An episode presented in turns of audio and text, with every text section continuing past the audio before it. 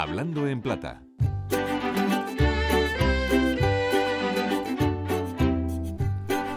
Es una de esas muchas palabras que parecen salir directamente de las pantallas de nuestros ordenadores. Es extraña, suena tecnología pura y nos la hemos traído del inglés con todo lo que esto supone a la hora de utilizarla. Es la palabra indexar, escrita por si fuera poco con X. Lo tiene todo y eso porque desde el latín da nombre a lo que señala y organiza. Tras la palabra indexar está ni más ni menos que la palabra índice. En su aterrizaje forzoso en nuestro idioma sirvió en primer lugar para dar nombre a la tarea de ordenar y elaborar un índice con los datos de un programa informático. Podemos decir que tal programa indexa los cálculos que hagamos, las palabras que utilicemos, y habrá un día en que los diccionarios se convertirán en indexadores de palabras, y si no, al tiempo. En su alocada carrera también indexa los datos que figuran en la red.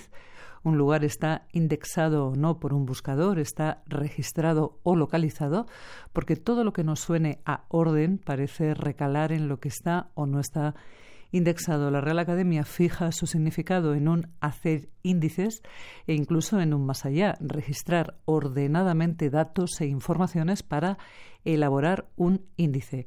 Ciertamente en castellano tenemos un par, es indizar, palabra mucho más cercana a índice o a lo que señala y ordena, y palabra que además ha perdido una peculiar batalla que nunca quiso con su par, con indexar.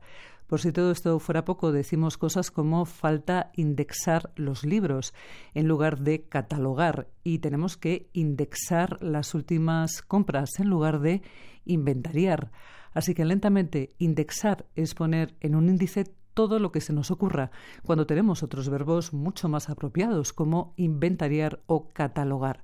Indexar, que no se nos olvide, en primer lugar, es palabra admitida finalmente junto a indizar, que tampoco se nos olvide que indexar se escribe con X.